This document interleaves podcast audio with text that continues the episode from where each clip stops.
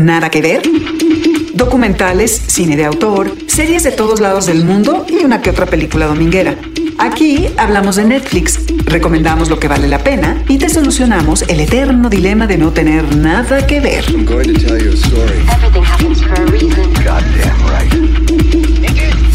Nada que ver, un podcast original de Netflix. Ha llegado la hora de ser prácticos. Bienvenidos a Nada que Ver y hoy estamos en el episodio número 10 y les tenemos preparado a ustedes que nos escuchan con tanto cariño y amor tres recomendaciones muy buenas. Una de ellas, recién salidita del horno para festejar a uno de los músicos más importantes que hay actualmente. Eh, yo soy Luis Pablo Boregard, Trino Camacho. Me da mucho gusto llegar a 10 episodios. ¿Cómo estás, Mariana? Trino, Luis Pablo, muy satisfecha de las 30 recomendaciones que hemos hecho hasta ahora. Y ahí les va la pregunta para el 10. Trino, ¿cuál es para ti hasta hoy la recomendación que no se pueden perder de nuestros 10 episodios? Bueno, eh, la de la semana pasada me encantó esta, la de cómo nos ven. When They See Us. Sí, When They See Us. Se Esta me hace, serie ficción Sí, a de mí me dejó episodios. y ya la volví a La ver otra año. vez. Sí, la del año hasta de- ahorita. Del 1 al 10, esa es la que So tú far, so far, digamos, hay que pronto. esperar lo que venga. De, viene una de Scorsese, obviamente que es de mafia. Esa me estoy muriendo de ganas, pero hasta ahorita es esta. Luis Pablo Oregar. Pues yo me quedo, yo creo que Oldie, la de Struggle, el documental sobre este eh, artista polaco que me descubrió muchas cosas que no sabía y eso es lo que el, el buen sabor de boca que te dejan los documentales. ¿Y la tuya, Mariana? Homecoming, obviamente. Ah, ya sabía. la reina Beyoncé sigue ¿Qué? siendo Sí. de mis eh, películas documentales favoritos hasta ahora, aunque también When They See Us está ahí en la cumbre. Es como para dos momentos distintos. Sí. De pues ahora vida. que lo mencionas, estuve pensando mucho en ti porque dije, ah, pues ahora sí tú traes a la mesa Beyoncé, pues yo traigo a Bob Dylan. Es una de las cosas que vamos a hablar Sí. aquí, que es Rolling Thunder Review, un documental sobre Bob Dylan, nada más ni nada menos que firmado por Martin Scorsese. Esa va a ser eh, pues una de las cosas que tenemos aquí. Traemos un show de cocina, The Chef Show, de John Favreau, que hace películas de superhéroes y hace películas eh, íntimas y comedias Y hace buenas barbacoas también. Y yo traigo a la mesa una de las series que hace que me conecte a la plataforma cada sábado. Nos consta. Billions. Nos consta. Sí. Billions, cuarta temporada que está a punto de terminar. Y vamos a hablar de lo que es el bien y el mal para esta serie estadounidense. Pero ¿por qué no te arrancas, Mariana, con la serie de cocina para abrir apetito? Abrimos apetito con The Chef Show. The Chef Show, serie documental, serie de cocina, serie de viajes. Estrenó su primera temporada de 8 episodios el viernes 7 de junio en Netflix. El guionista, director de películas como The Avengers, John Favreau, y el chef Roy Choi, hablan sobre comida dentro y fuera de la cocina, junto con chefs reconocidos y celebridades. El director confiesa que llegó a comprender cómo mediante los viajes, la cocina y la comida expresamos emociones y nuestra cultura. Y compartiendo esos momentos logramos alcanzar grados de conexión únicos. Esta es una serie documental, la tercera que produce Netflix Originals. Primero fue eh, Street Food, de la que ya hablamos de ella. eh, Historia de dos cocinas, que es un documental sobre la cocinera, la chef mexicana Gabriela Cámara. Y ahora tiene esta serie que es para aprender a cocinar. Para aprender mucho sobre cocina en Estados Unidos, podríamos decir de que es una serie de viajes también y es una serie sobre la conversación, sobre buenas charlas, sobre buenos amigos alrededor de la comida. El guionista, director y amante de la cocina John Favreau y el chef Roy Choi, que ya habían hecho dupla en otras películas, hablan sobre comida, sobre cómo hacer la comida, hacen comida y se van a experimentar diferentes tacos, garnachas, barbecues, food trucks a lo largo de Estados Unidos para algunos episodios y de pronto invitan a la mesa a reconocidos y famosos y celebridades que se van revelando a lo largo de los episodios. Es una serie eh, como a largo plazo, como a largo aliento. Tiene uno que dejarlo cocinar como buena carne, como buena barbacoa, porque se toma su tiempo, John Favreau, en cada uno de los episodios, en contarnos, por un lado, las historias de estos platillos muy comunes en Estados Unidos, como es una hamburguesa, como es un barbecue, y también se toma el tiempo para cocinarlo. Entonces, es una serie para ir catándola poco a poco. Inclusive uno puede hasta cocinar porque le van recomendando con algún tipo de recetas. Y es una cámara que está metidísima en, en los dos protagonistas, en los dos personajes que son eh, eh, tanto Fabro como Choi. Creo que lo que hace es exprimir muy bien la fama de Chef, que es una película de 2014 donde sale Favreau Sí. y Favreau es pues un cuate que está eh, pasando una- un chef que está pasando una situación particular en su vida, tiene que cuidar a su hijo y está el, el chef Roy Choi que es el que lo acompaña en este programa. Me la pasé recomendando en todo 2014 a quien lo veía, pues una película muy cálida donde efectivamente cada vez que se ponen a cocinar, yo me acuerdo de un brisket que sale ahí, que se te, o un sándwich que no sé si se acuerdan, el, el sándwich de grilled cheese que Wow. le hace a su hijo, se te cae la baba. Y entonces yo le puse play, yo siempre tengo hambre, siempre tengo hambre y es lo que yo le pongo play a estas series y espero que ver un poco esa, esos platillos suculentos que están bien puestos. Y lo que encontré es precisamente lo, que- lo que dices, que son estas charlas que se hacen con invitados. Uno de ellos, una de ellas es Gwyneth Paltrow. que Eso es lo curioso, es decir, como a veces te encanta la comida o te encanta la charla. Me pasó en este caso de Gwyneth Paltrow, que es curiosísimo que le dicen, oye, ¿tú qué saliste cuando saliste en Spider-Man? Y dice, yo no salí en Spider-Man. y están los dos de, sí, claro que sí, saliste en Spider-Man, acuérdate cuando salías tal, tal, tal, tal. Y dice, ah, sí, cierto, sí, cierto, salí en Spider-Man. o sea, ya se le perdió el, número. Como a ya se le- todos los que se le vemos la Avengers. cuenta, ¿no? Sí, yo, me- yo sí me lo dices, yo también digo, porque los que se clavan en Marvel, y esto es, eh, John Favreau es el mero, mero productor de todas las películas de Avengers, y es el que, es el que le volvió a, a la vida a Robert Downey otra vez. porque- En Iron Man. Exactamente, Él él, lo la escogió. primera La de 1 Iron la Man. 2, la 2, las dos, ¿no? Sí, La- pero él, dos. él lo rescató de, de donde venía. Este, realmente nadie lo quería contratar porque las, las- la- el tema de adicciones de Robert Downey. Y él dijo: Yo confío en él. Tenía denme la, denme la oportunidad. Y lo, y lo ayudó. when we all come together for a meal, you appreciate it because it doesn't happen all the time. Hey, Tom, that looks like your first oyster right there. That one right there, that particular Good. one. Now you just slurp it down. Yeah. Oh, really good. How do you know when that's done? I'm looking at the cheese, I'm looking at the bottom. I saw you and Chef making that grilled cheese sandwich. That's why I'm here. That's crazy. Y para esta serie de Chef Show los trae a la mesa tanto a cocinar como a conversar. Entonces está Gwyneth Paltrow, pero está Robert Downey Jr., pero está Tom Holland, pero está Kevin Feige. A mí un episodio que me gustó muchísimo fue Robert Rodríguez, porque francamente jamás hubiera pensado que Robert Rodríguez podría ser un buen cocinero por un lado, un buen anfitrión, porque además los Sí. lleva a su casa. Entonces, tomemos en cuenta que John Favreau es esto, es un director, hace grandes historias y de pronto se le da la gana de ponerse a cocinar con sus cuates. Bueno, a Sí. cortar verduras, a cortar verduras, porque ya vimos que el que es Roy- Rob Choi es el, Es el que hace es todo. que Pero cocina. acepta, siempre tienes que tener un cómplice que realmente sea Sí, el que Pero- realmente haga pero la lo chamba. que hace muy bien es que él sí come, porque no sé si lo has visto, de cuando hizo Iron Man 1 ahorita, pues es, un verdad. ropero. Es le un ro- gusta comer. Le gusta comer Claro, muchísimo, le gusta ¿no? comer.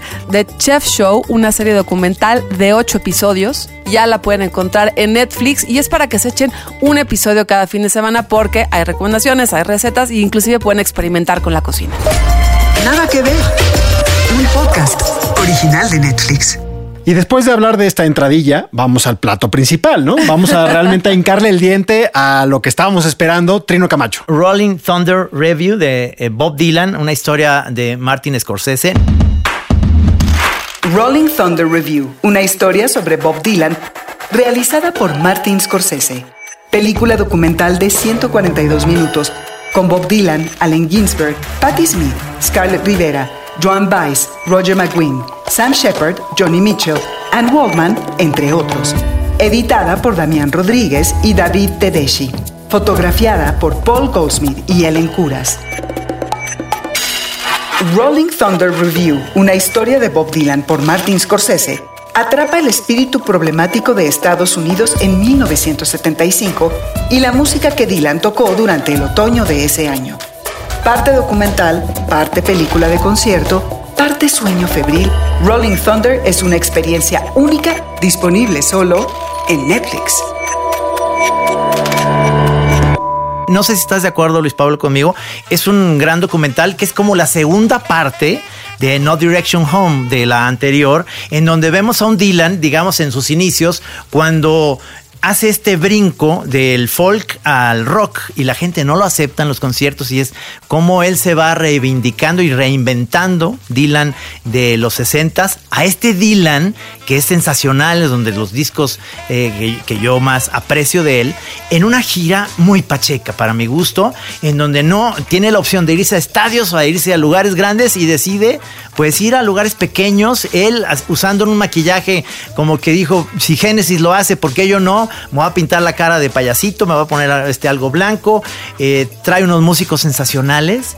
Y, y Scorsese recupera toda esta etapa que estaba perdida en, en una etapa de Dylan en la que para mí ahorita que alguien se, se anime, que alguien le pueda sacar a Dylan palabras, porque Sí, está tremendo. ni siquiera fue que le dieran el Nobel y ni siquiera se paró. Scorsese tiene ese poder y eso se me hace fantástico. A ver, primero una confesión. Yo sé que el episodio de confesiones fue hace a- algunos cuantos. Pero como este es el 10, podemos aquí hacer siempre, homenaje Este a siempre es un cualquier espacio episodio. seguro. Aquí se pueden hacer confesiones todo el tiempo. Y para mí, mi documental favorito musical en la historia es El último vals de Martin Scorsese, cómo retrata a The Band. Entonces, yo me la pasé viendo los, las dos horas 20 minutos que dura este, como un niño en una dulcería. Es decir, me encantó, me encantó. Tengo que aceptar que eh, tarda en arrancar, Sí, porque no lento. sabes cómo te va metiendo y, y yo creo que es una de las provocaciones que hace Scorsese. Sí, totalmente. Y que, y que él se rinde un poco a, es autorreferencial a los documentales musicales que él había hecho. Es un ritmo setentero Sí. total. Es, deja, deja los planos larguísimos correr, ves muchísimo archivo recuperado, tratado precioso de estas eh, pues, pues material que no había visto la luz de una gira importantísima en la vida de un artista importantísimo, ¿no? Summer 1975. We're really running short of time. Want to introduce Bob Dylan. Boy, sure hope to get to Boston on time. The tour was a catastrophe. It wasn't a success. Not if you measure success in terms of profit. The nation was so divided. So they embarked on a journey through America.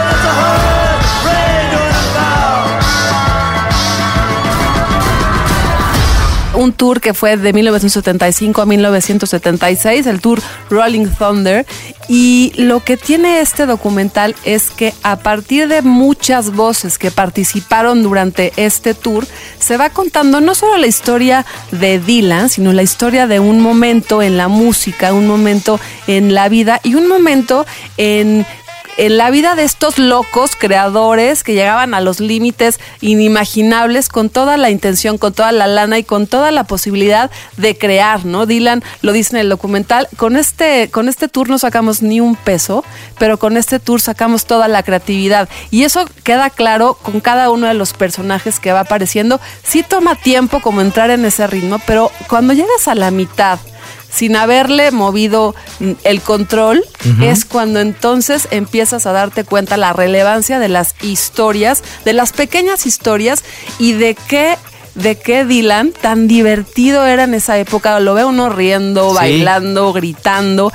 Mi momento favorito es cuando aparece Joan Baez, Sí. esta que fue su posiblemente pareja, pero con una claridad de lo que pasó en ese momento, con una eh, con un temple y con un carisma. Eso está más o menos a la mitad del documental, que va amarrando todo lo que pasa anteriormente con todos los otros genios y locos que acompañaron a Dylan en ese tour. La gira de unos juglares, que además con una idea muy particular de cómo arrancan, donde llegó el, el Mayflower, que es este barco de que llegó desde Inglaterra a Estados Unidos en el año del Bicentennial, que fue pues, un festejo muy importante de los estadounidenses. Y desde ahí le sirve a Dylan y a pues, esta caravana de artistas y de genios uno de ellos, Alan Ginsberg, que yo creo que es, es como todo este material que realmente era de un hippie, bueno, no un hippie o un post-hippie alemán, amarguísimo, por cierto, que sacó la cámara y que tuvo acceso para grabar horas y horas y horas Que eso es una en maravilla estos viajes. que hace O sea, vemos a. Dylan manejando el camión Sí. de donde se está llevando él de un punto a otro en estas fechas, ¿no? Y, y cómo, entonces, esos, esos Claro, ahí está el valor de haber podido rescatar todas esas cintas, Ajá. convertirlas en una narración, en una historia que pudiese ser en dos horas. Y estas cintas lo que tienes una intimidad brutal. Hay una, hay una increíble en donde una de las, ¿qué será? Galanas o una de las mujeres que estaba de fans ahí con Dylan, revela cómo Dylan le empieza a hablar del concepto de matrimonio, pero, pero se lo dice así como en una cosa de secreto que yo me pregunté. No, se lo topó ¿cómo ahí, ¿no? había una- Pero ¿cómo había una cámara ahí? Sí. ¿Cómo claro. era posible que, que estuviera momento alguien íntimo, ¿verdad? grabando? Vuelvo a, a descubrir con Dylan es esta manía que tiene que, que para los fans es fantástica, que las canciones las vuelve a reinterpretar en vivo, no las toca igual. Y yo que hago una imitación de Dylan, según yo que Answer my friend, in the wind, answer my friend. Ah, es blowing in the wind, pero no la está cantando igual. ¿Por qué me estás haciendo esto, Dylan? Si te vine a ver en vivo y pagué los boletos. Yo rescato toda esta parte de lo del experimento estilo lo que lo que me decía Gis vamos a hacer las cosas pero no en grande. Hay que hacerlo en chiquito. Esto de que se arriesga a que de repente pues no hay tanto público y no es tan receptivo y estás en tu mejor momento. O sea Dylan en el 75 en su mejor momento y, y decide hacerlo en pequeño decide no. Esa es la grandeza que yo rescato de alguien que dice no me importa la fama me la estoy pasando cachetona y me la voy a pasar muy No me bien importa la fama, ni aunque me gane el Nobel que le dieron en el 2016. Y qué privilegio, Luis Pablo, me da un poco de envidia, la verdad, que pudiste platicar con el escritor, melómano, locutor y sobre todo muy, muy, muy conocedor de Bob Dylan, el gran escritor mexicano Jordi Soler. Aquí va. Ni hablar. Una conversación con los protagonistas más influyentes del mundo del entretenimiento. Jordi Soler, poeta, comunicador, amante y conocedor de música, una de las voces literarias más importantes de su generación. ¿Con qué disco de Dylan te quedas, Jordi? Tengo que decir que soy fan de toda la vida de Dylan, que do- dos de mis discos de cabecera son um, Blood on the Tracks y Blonde on Blonde. Son discos que he oído a lo largo de mi vida y me han acompañado todo el tiempo. Los sigo teniendo en LP, en CD, en una lista de Spotify, en fin. Voy oyendo también todo lo que saca y, me voy acercando cada vez que hace un concierto. Voy. Lo he visto en, muchos países muchas veces, a lo mejor 15. Hay giras que me gustan más que otras y discos que me gustan más que otros, ¿no? O al, al más blusero que últimamente hace unos blues eléctricos brutales ya con la voz muy tocada, tocada por la electrónica, quiero decir que me parece un gran acierto, ¿no? Es un cantante tan extraordinario que se puede dar el lujo de tener esa voz, ¿no? Que es una voz que si no fuera un cantante extraordinario, pues sería impresentable para grabar un disco. Sin embargo, se impone su talento. Dylan está lleno de rarezas. Supongo que si eres un, un genio de ese tamaño, pues estás llamado a hacer rarezas, ¿no? Para eso son los genios, para hacer rarezas. También aquella gira que hizo con The Band, Sí, claro. ¿no? Toda eléctrica cuando él ah, venía de otra tradición. Y como era Bob Dylan, se hizo un, un álbum larguísimo y además estupendo.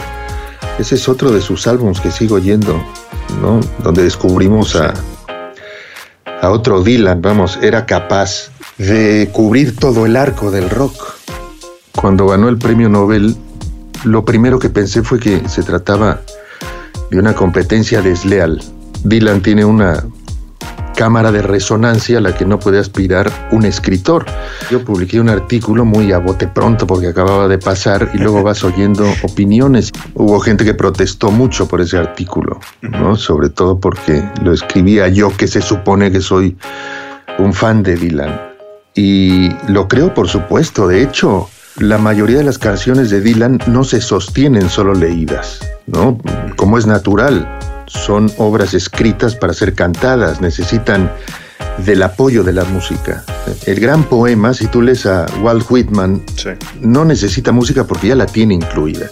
Sin embargo, Dylan, digamos que en el ancho de banda de su poesía, deja siempre un espacio para la música. Por eso no son poemas terminados. Por eso no se pueden leer como si estuvieras leyendo a, a Neruda o a Guidobro o a Octavio Paz. No se trata de una poesía tan terminada como la de estos poetas que he mencionado. Es un ah, texto que deja espacio para la música que después va a completarlo, o quizás al contrario. A partir de una melodía compone la letra. Yo creo que ese es otro tipo de arte, ¿no? No, no todos los poetas pueden hacer canciones, ni todos los músicos son capaces de escribir versos decentes. Déjame también preguntarte, porque es algo de lo que vemos en el documental, que es como si esta influencia que siempre ha tenido Dylan sobre los escritores, poetas, el mundo literario. Por supuesto que tiene su equipaje literario, ¿no? Eh, y sus grandes aficiones y sus, y sus lecturas importantes, por supuesto. Y desde luego que también todos los escritores queremos ser Bob Dylan. Nada más. Jordi Soler lo confiesa. Todos los escritores quieren ser como Bob Dylan. Y momento que me encantó por su desparpajo, por su inteligencia y porque está que parece de 17 años, es cuando aparece Sharon Stone, que nos revela, nos vamos a decir, dos momentos, tres momentos que tuvo ahí con Dylan que, que a uno también lo sorprenden. Y, y Sharon Stone tenía 17 años en ese momento, hoy sigue igual de impecable, guapa y hermosa y muy inteligente esta. Pero no Dylan, Esta ¿verdad? actriz. Dylan Pues yo- no, Dylan yo- yo me cada quedo- vez no, está más oscuro. Pero yo me quedo con dos cosas. Uno de ellos es el episodio donde está Johnny Mitchell cantando en la casa de Gordon Lightfoot en Toronto, donde canta una versión Sí, sí, sí, sí. espectacular de una de sus canciones eh, más conocidas, que no vamos a revelar para que le pongan play y lo vean ustedes mismos. Una intimidad increíble. Y la otra, sí, así simplemente, la entrevista que consigue Martin Scor- Scorsese con Bob Dylan. Es la primera que, se, que ha dado Dylan después de 10 años, donde se pone frente a una cámara y cada cosa que dice es una genialidad. Le dicen, ¿qué ha quedado de la gira del Rolling Thunder?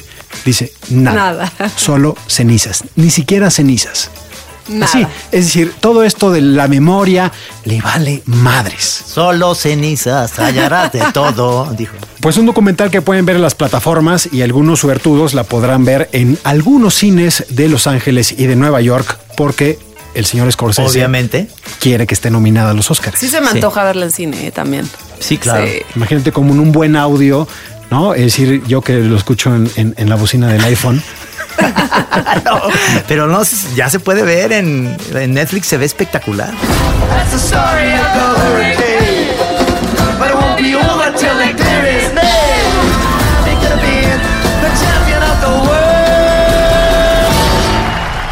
Una sobremesa donde abundan las recomendaciones. Nada que ver. A mí me toca poner en la mesa Billions. Billions, cuarta temporada de la serie con 38 episodios en total. El episodio final de la temporada 4 estará disponible en Netflix el 15 de junio. Creada por Brian Koppelman, David Levian y Andrew Ross Sorkin. Con Paul Giamatti, Damian Lewis, Maggie Siff, Asia Kate Dillon y muchos más. Cuando todos están en busca de venganza, nadie está a salvo. Todos los personajes descubren exactamente el precio que tendrán que pagar para satisfacer su ambición. Billions. Es una serie que lleva cuatro temporadas y que yo eh, tengo que decir que a mí me enganchó desde su primera escena, que es Paul Giamatti, uno de mis actores preferidos. Es un fiscal de Nueva York, un hombre que por lo menos en la primera temporada, eh, pues él lo que quería era representar el bien, combatir el mal en una ciudad que da, eh, que tiene sueltos tantos demonios como lo es Nueva York, pues él era el hombre de bien, el hombre de ley que quería imponer todo. Pero ¿qué vemos en ese primer episodio de la temporada 1? Vemos a este fiscal en el piso en una sesión de sadomasoquismo Dominado. dominado por Wendy Rhodes, su esposa, guapísima ella. Sí. Y que a partir de ahí se empieza a eh, pues destrabar una narrativa muy interesante donde vemos que Wendy trabaja para el archienemigo de Paul Giamatti, que es Axelrod. Bobby Axelrod, que es este eh, actor Damien Lewis, quienes ustedes probablemente vieron como el terrorista de Homeland en uno de los personajes pues más carismáticos y también eh, ambivalentes éticamente. Y aquí yo creo que repite un poco esa fórmula eh, en Billions, lo que son las cuatro temporadas, porque hemos visto cómo van y vienen eh, pues estos personajes en lo que uno cree que es el bien y el mal. Borran cualquier frontera ética y vemos eh, que el bueno de la primera temporada es el malo de la tercera y cómo se forman alianzas que uno no, no, ve- no veía venir. Here we are. Friends. Of a sort. resistance on this one. There's something that I need in return. Name it. Taylor Mason. I want them in a fucking cell. I know what you're doing, and I'm here to tell you don't. I am running. And when I win, I'm gonna roll over you like it's Tiananmen Square. Even when one keeps things mathematical, a satisfying solution isn't always available. Be sure you don't forget about me.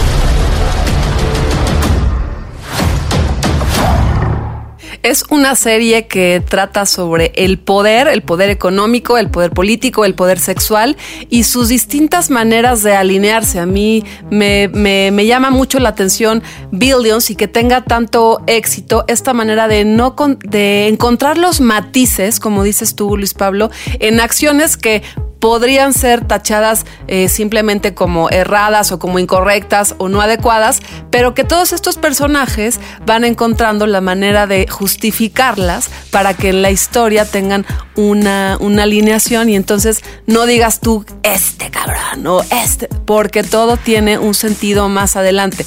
Es una serie que en cada uno de los 38 episodios te mantiene eh, con curiosidad de hacia dónde políticamente van a operar todos estos personajes, todas estas historias. Y es de largo aliento, es una, una serie que ya lleva cuatro temporadas sin que se caiga, porque eso también ya es difícil. Ya hemos visto algunas que por ahí en el camino, pues ya la cuarta Se van ya perdiendo. perdió. Renovada para una quinta. ¿eh? Y que ahora, bueno, estamos, este, todo el mundo está esperando a que salga el siguiente episodio, lo cual a mí también me, me encanta que es esta, esta manera de ir dando la historia poco a poco y no que te la pongan ya toda de completo y te regresa a, a- a la televisión, al suspenso, a estar eh, pues, Pendiente de atento y novedad. pendiente de tu, de tu serie. En esta temporada, dos episodios antes, hay una referencia buenísima, incluso hay una toma que es exacta del silencio de los inocentes. Paul Giamatti va a ver a un amigo que él, a su amigo lo metió a la cárcel y toda la referencia que hace cuando él llega es eh, como lo está esperando, es es el parado hasta de Anthony Hopkins y, y lo ve y empieza la referencia de que lo quiere, le quiere sacar información para una, necesita la ayuda de él, aunque él lo haya metido a la cárcel. Y toda es el diálogo, hace cuenta que es otra vez el hacen un chiste porque hasta el final digo no lo voy a decir pero ah, le dice al oído eh, Yamati el, el nombre no este me encantan esas referencias. Yamati eh, pidió en esta todas estas temporadas vivir en una casa que está el set casi enfrente donde él trabaja. Entonces él se quiere ir a su casa inmediatamente que no hay un chofer ni nada sino a su casa. Y él se compromete muchísimo en, en, en- en sus papeles. Me encantan los diferentes eh, registros que tiene Paul Giamatti en diferentes partes. Cuando hace a veces esos malos de caricatura no me gusta nada pero aquí está muy contenido muy muy bueno. Lo que le pasa a Billions es que está bien investigado y todo el equipo de guionistas lo que ha hecho es una buena, muy buena investigación que justo no se queda en lo superfluo de toda esta capa de poder económica y política y por eso uno les cree. Pero al, al- al mismo tiempo, es decir, a mí me gustan las series políticas y creo que si te gusta Suits, si te gusta la serie de abogados como The Good Wife, te va a encantar Billions. te va a encantar Billions porque es esta relación del poder y de cómo se usan las alianzas y a veces se tienen que traicionar esas alianzas para conseguir lo que tú quieres. Pero un poco lo que decías, Trino, de los guiños, me encantan. A mí este personaje, el de Taylor Mason, que es Isha Kate Dillon, esta Ajá. actriz, que por cierto, yo creo que es de los pocos eh, personajes de las series más grandes que ella está interpretando pues, un rol no binario. Y ella siempre, de pronto, los guionistas hacen que ella hable o su personaje hable con letras de canciones de los ochentas. Entonces, eh, tiene eso, tiene otras de las cosas que te enseñan los, los rincones pues de la élite, del 1% de Nueva York. A veces se van a la pizzería, que si comen eh, cangrejo de Joe's de Miami, te hablan de ferias de arte, te sacan a los coches que pues a nosotros no, no nos alcanzaría a comprar nunca. Y eso lo hace, son realmente detalles muy tontos, pero son, No, son llamativos. hay- La perversidad de la venganza, ¿no? Cómo se están siempre haciendo los complots más enredados para chingarse al otro, o sea, el enemigo. Entonces, eso yo creo que eh, te mantiene y también también mantienen un ritmo a los guionistas que habrá que ver si lo mantienen para la quinta temporada, que es la del próximo año, una serie que se transmite en Showtime, pero aquí en América Latina vemos en Netflix. Me da mucho gusto, Luis Pablo, que lleguemos al episodio 10 para hablar de esta serie, porque sí. La luché, la sí luché. Es de tus favoritas. Nos consta. Tino y a mí, que, Sí. eh, que, que- que cada Todo el episodio tiempo que era estamos billions, intentando en la billions. mesa estábamos Desde la primera, esperando desde el- este Hoy no, no podemos hablar. Sí, claro. No, pues, Pero hoy en el 10 es un buen homenaje a esta serie que tanto te gusta. Muy bien, pues eh, por eso hay que celebrar este episodio Celebremos. donde les hemos traído nada más ni nada menos que a Bob Dylan con Martin Scorsese, Billions y a The Chef con John Favreau que ha hecho también una carrera en otro tipo de cine muy interesante que es que se realmente se ha apoderado de toda la industria cinematográfica que es el universo Marvel. Y ahora ya es un género de comida, de cocina, de viajes, que pues abre todo un panorama para la generación de contenidos. Y hay mucha gente que nos gusta estar viendo porque somos muy malas, muy malos chefs, como es mi caso. Sí. Bueno, inspirarnos a ver si un día nos sale unos barbecues así de buenos como de Ojo, Chef eh, Show. ojo de John Favreau, otra Show. cosa. No nomás es el universo Marvel, que es el universo, es el universo Disney, porque él Sí. dirigió El Rey León Sí. y eh, El libro de la selva. El libro de la selva, o sea, y está, en por, está por dirigir a una, una nueva de Star Wars también. Y como se acerca el verano y llegamos al número 10, este podcast Nada que ver abre los micrófonos a la gente que nos escucha semana con semana porque vamos a estar dedicando eh, episodios especiales. Podemos hacer un especial sobre comedia, podemos hacer un especial sobre dibujos Me animados. encanta. ¿De qué les gustaría a ustedes de que hiciéramos un especial para el verano? Escríbanos a las cuentas arroba NetflixLat eh, con el hashtag nada que ver, a las cuentas personales de Luis Pablo es Arroba Luis Pablo B. Arroba Trino Monero. arroba Emelinares Cruz y díganos qué especial quieren que hagamos en Nada que ver, el podcast original de Netflix. Nos escuchamos el próximo jueves aquí en Nada que ver. Esperen, este episodio todavía no se acaba. Una sorpresa. Los de adentro. Martin Scorsese, director. Sí, así con mayúsculas. It's so intense and it's so personal. How do you how do you talk about something that was 40 years ago? Music is such an important part of my life, my creative life, personal life. I was aware of the music, and uh, very often I'd go to a concert if I could. I only saw, I think, Dylan in concert once or twice, maybe. That's it, in all these years. My concentration was on cinema, cinema music, cinema literature, cinema. Este es Martin Scorsese, que comparte por qué decidió hacer un documental sobre Bob Dylan. Rock and roll was there was doo wop, there were other things, but somehow it was all popular music. It was captured in a way that I don't think has ever been equaled. The key was staying on the performer, because all the beauty and the magic and that, that element of the music that transcends, you know, the situation comes from the performer. I was drawn into the uh, that that music world, so to speak, with the last waltz. It's as if it seems to me that after certain performance, certain songs, especially as the concert moves on and they warm up, it's like being around in a prize fight, and they all got through it. They all got through it. Okay, take a break. Round five, you know, and they go back in, and then they soar, they take off, and I, let's capture that.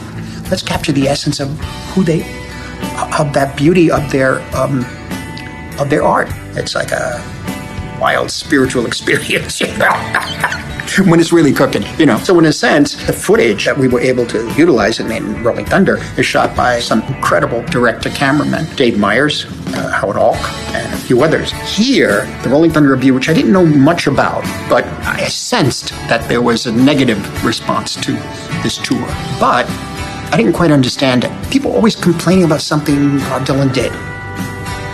Always like, you know, anything. The footage that I saw that was captured from stage on the stage was remarkable. I thought, but what's the story? What are we telling? What what is it about? David brought over the assembly of of this film, and I remember watching it, and uh, it was in the afternoon, and then sunset came down by the end as the film was ending. It was very beautiful, but I looked at him and said, I don't know, it's conventional. Now, I'm not saying take something that's quote conventional unquote and distort it just for the sake of sake of distorting it. What's it really about? What do I care where they went? I mean, you could have that, yeah. You could you could imply it. What keeps it together in that sense? This creative energy. He always talked about the commedia dell'arte, the traveling uh, players. When it all else all else fails, that's what happens. Person gets up, tells a story, and sings. There's a mythology that grows up about it, so let's embrace the mythology. This is not a legend. This is a kind of myth, kind of supposed to explore something that is timeless about us as human beings. There's one shot of a young woman crying after the concert. To have something that touching, that, that moves you so much, that was real at that time. It's nothing to to uh, ignore that if something could move us, make us think, make us feel before you think even, that should that's something that has to be preserved and has to be captured and be reminded. Audiences today have to be reminded of what that's possible. When they say, well, directors make create magic. Well, not really. I mean, it's more than that. I don't see it as magic as directing films. I see that as uh, the nature of film. There's an element to the tour that has a sense of fun to it. It's doing something to the audience, uh, opening their minds so that they don't expect the normal thing, um, the, the conventional. Uh, eh, eh, you don't you don't make it predictable. Si quieren ver esta conversación de Martin Scorsese, asómense a las redes de Netflix. Ahí la encontrarán. Cada semana, tres recomendaciones en una conversación de sobremesa. Nada que ver. Un podcast original de Netflix.